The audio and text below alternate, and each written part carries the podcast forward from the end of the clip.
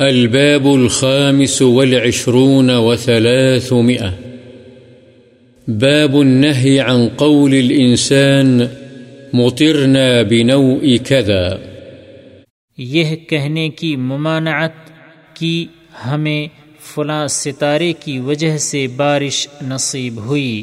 عن زيد بن خالد رضي الله عنه قال صلى بنا رسول الله صلى الله عليه وسلم صلاة الصبح بالحديبية.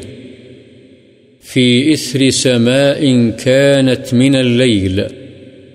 فلما انصرف أقبل على الناس فقال هل تدرون ماذا قال ربكم؟ قالوا الله ورسوله أعلم.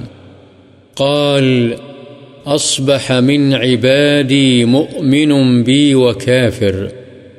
فأما من قال مطرنا بفضل الله ورحمته، فذلك مؤمن بي كافر بالكوكب. وأما من قال مطرنا بنوء كذا وكذا، فذلك كافر بي مؤمن بالكوكب. متفق عليه والسماء هنا المطر۔ حضرت زید بن خالد رضی اللہ عنہ سے روایت ہے کہ رسول اللہ صلی اللہ علیہ وسلم نے ہمیں حدیبیہ میں صبح کی نماز پڑھائی۔ یہ واقعہ بارش کے بعد کا ہے جو رات کو ہوئی تھی۔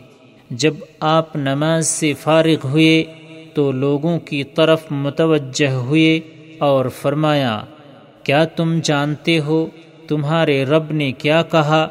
صحابہ نے عرض کیا، اللہ اور اس کا رسول بہتر جانتے ہیں۔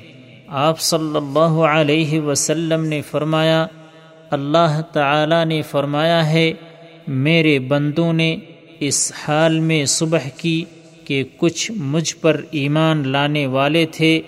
اور کچھ میرے ساتھ کفر کرنے والے، جس نے یہ کہا کہ اللہ کے فضل اور اس کی رحمت سے ہم پر بارش ہوئی، یہ مجھ پر ایمان لانے والا ہے اور ستاروں کے تصرف کا منکر ہے۔